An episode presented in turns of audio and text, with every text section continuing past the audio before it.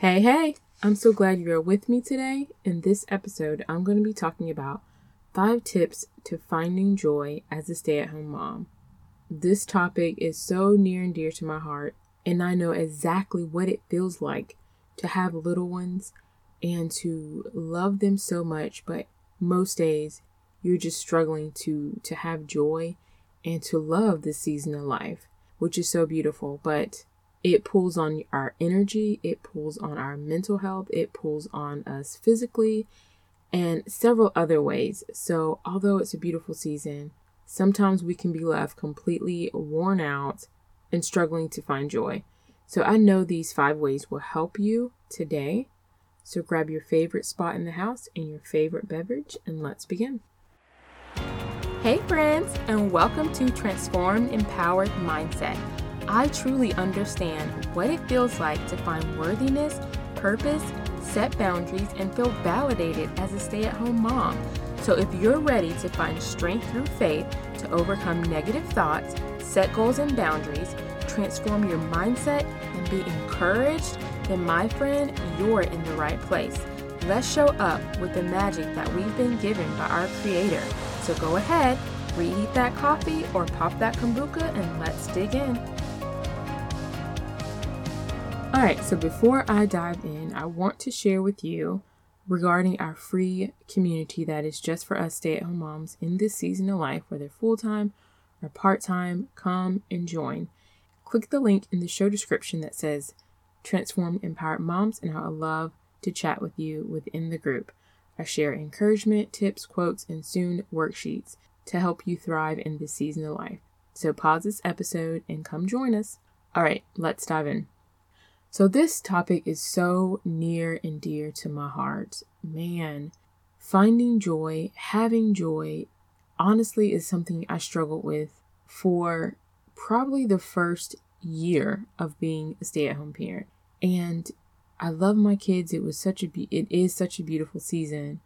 And I was not sad or angry or anything like that all the time, but I just wasn't fulfilled and so that left me struggling to have joy each and every day. And I remember so well one night there was so many things I need to get done between the laundry and the kitchen and fixing dinner and cleaning the playroom and planning for birthday parties and just so much was on my plate all at one time. And then there was, of course, managing my home and nurturing my kids and I literally was in the bed, and the next morning, I did not want to get up at all to face my children or anyone or do anything. I was just so burned out and overwhelmed. I didn't have joy. I felt depressed. I felt alone. I just wanted to be left alone. And that is when I knew, for one, I didn't like feeling that way. I didn't like being that way. And I knew something had to change. And I will say, the very first thing that I did when I felt that way is pick up my phone and I went to YouVersion and I looked for a devotion that was for moms, stay at home moms specifically. And I started reading devotions and while I was breastfeeding my daughter. And, you know, I was like, God, if anyone can help me, I know that you can. And if you can, this would be the time that I really need some help because the alcohol isn't helping. Escaping on social media wasn't helping. Being on the phone with friends all the time wasn't helping. Avoidance wasn't helping. Everything that I was trying outside of my spiritual growth wasn't working. And that was the first bucket in my life that I had to nourish, and grow. And that was my spiritual life.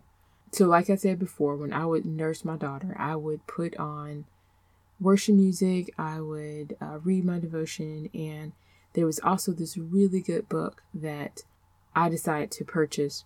I think it was called Mompreneurs, something like that. And I also purchased a homeschool book to read. Like the areas that I was struggling in and the areas that I needed help in, I would purchase a book and started reading that to kind of shift my mind from just my everyday things that I was doing, from just thinking about those things, because truly, where the mind goes, energy flows. And so, just over and over thinking about what I need to do, what I haven't got done, how stressed I am, like that was putting me in a state of depression, depression and panic constantly. And constantly thinking about it, I just felt anxiety all day. But when I started to read my devotion every single day and read a book when I was nursing my daughter or I had some quiet moments, that really helped me shift my perspective based off of where I was and to see the beauty that was right in front of me. You know, sometimes how it's hard to see the beauty that's right in front of you until someone gives you a new perspective or a new lens. I need a new lens to look through. So you may need a new lens to see your situation through. And that is what I aim to help you do through this episode is just to see your situation through a new lens. All right, so the first tip that I want to to share with you regarding just finding and having joy is challenging yourself to take a 3 months hiatus from social media. I know that's like what really uh-uh, I can't do that. You can do it. Your mental health is way more important and it's so much more valuable than any post. But before you do it, you can make a post and say that you're doing it. And anyone who really needs to reach you can either send you a message on Messenger or text your phone. I promise you can do it. And if three months is too long, then start with just one month. And I promise you, you will feel a lot different. Start with just one month. Because even when we're not trying to, our minds will start to naturally compare with what it sees. And it's either going to be a good comparison or a negative comparison. And we're going to feel like the season of life that we're in is not good enough, or we're not good enough, or we're not getting enough done, you know. So we want to minimize, if not rid, any type of platforms are going to make us unconsciously compare our situation. When I got off social media, oh my gosh, I felt so good about the season of life. Number two is try to get up at least five to 10 minutes before your kids. And you might be like, why? I promise five minutes of prayer and five minutes to read a devotional will change your life. Trust me. Because God's word is alive and it is true and we can rely on it, is sufficient. All of that, you will notice a change in yourself. And I would absolutely love to hear when you notice that change in yourself.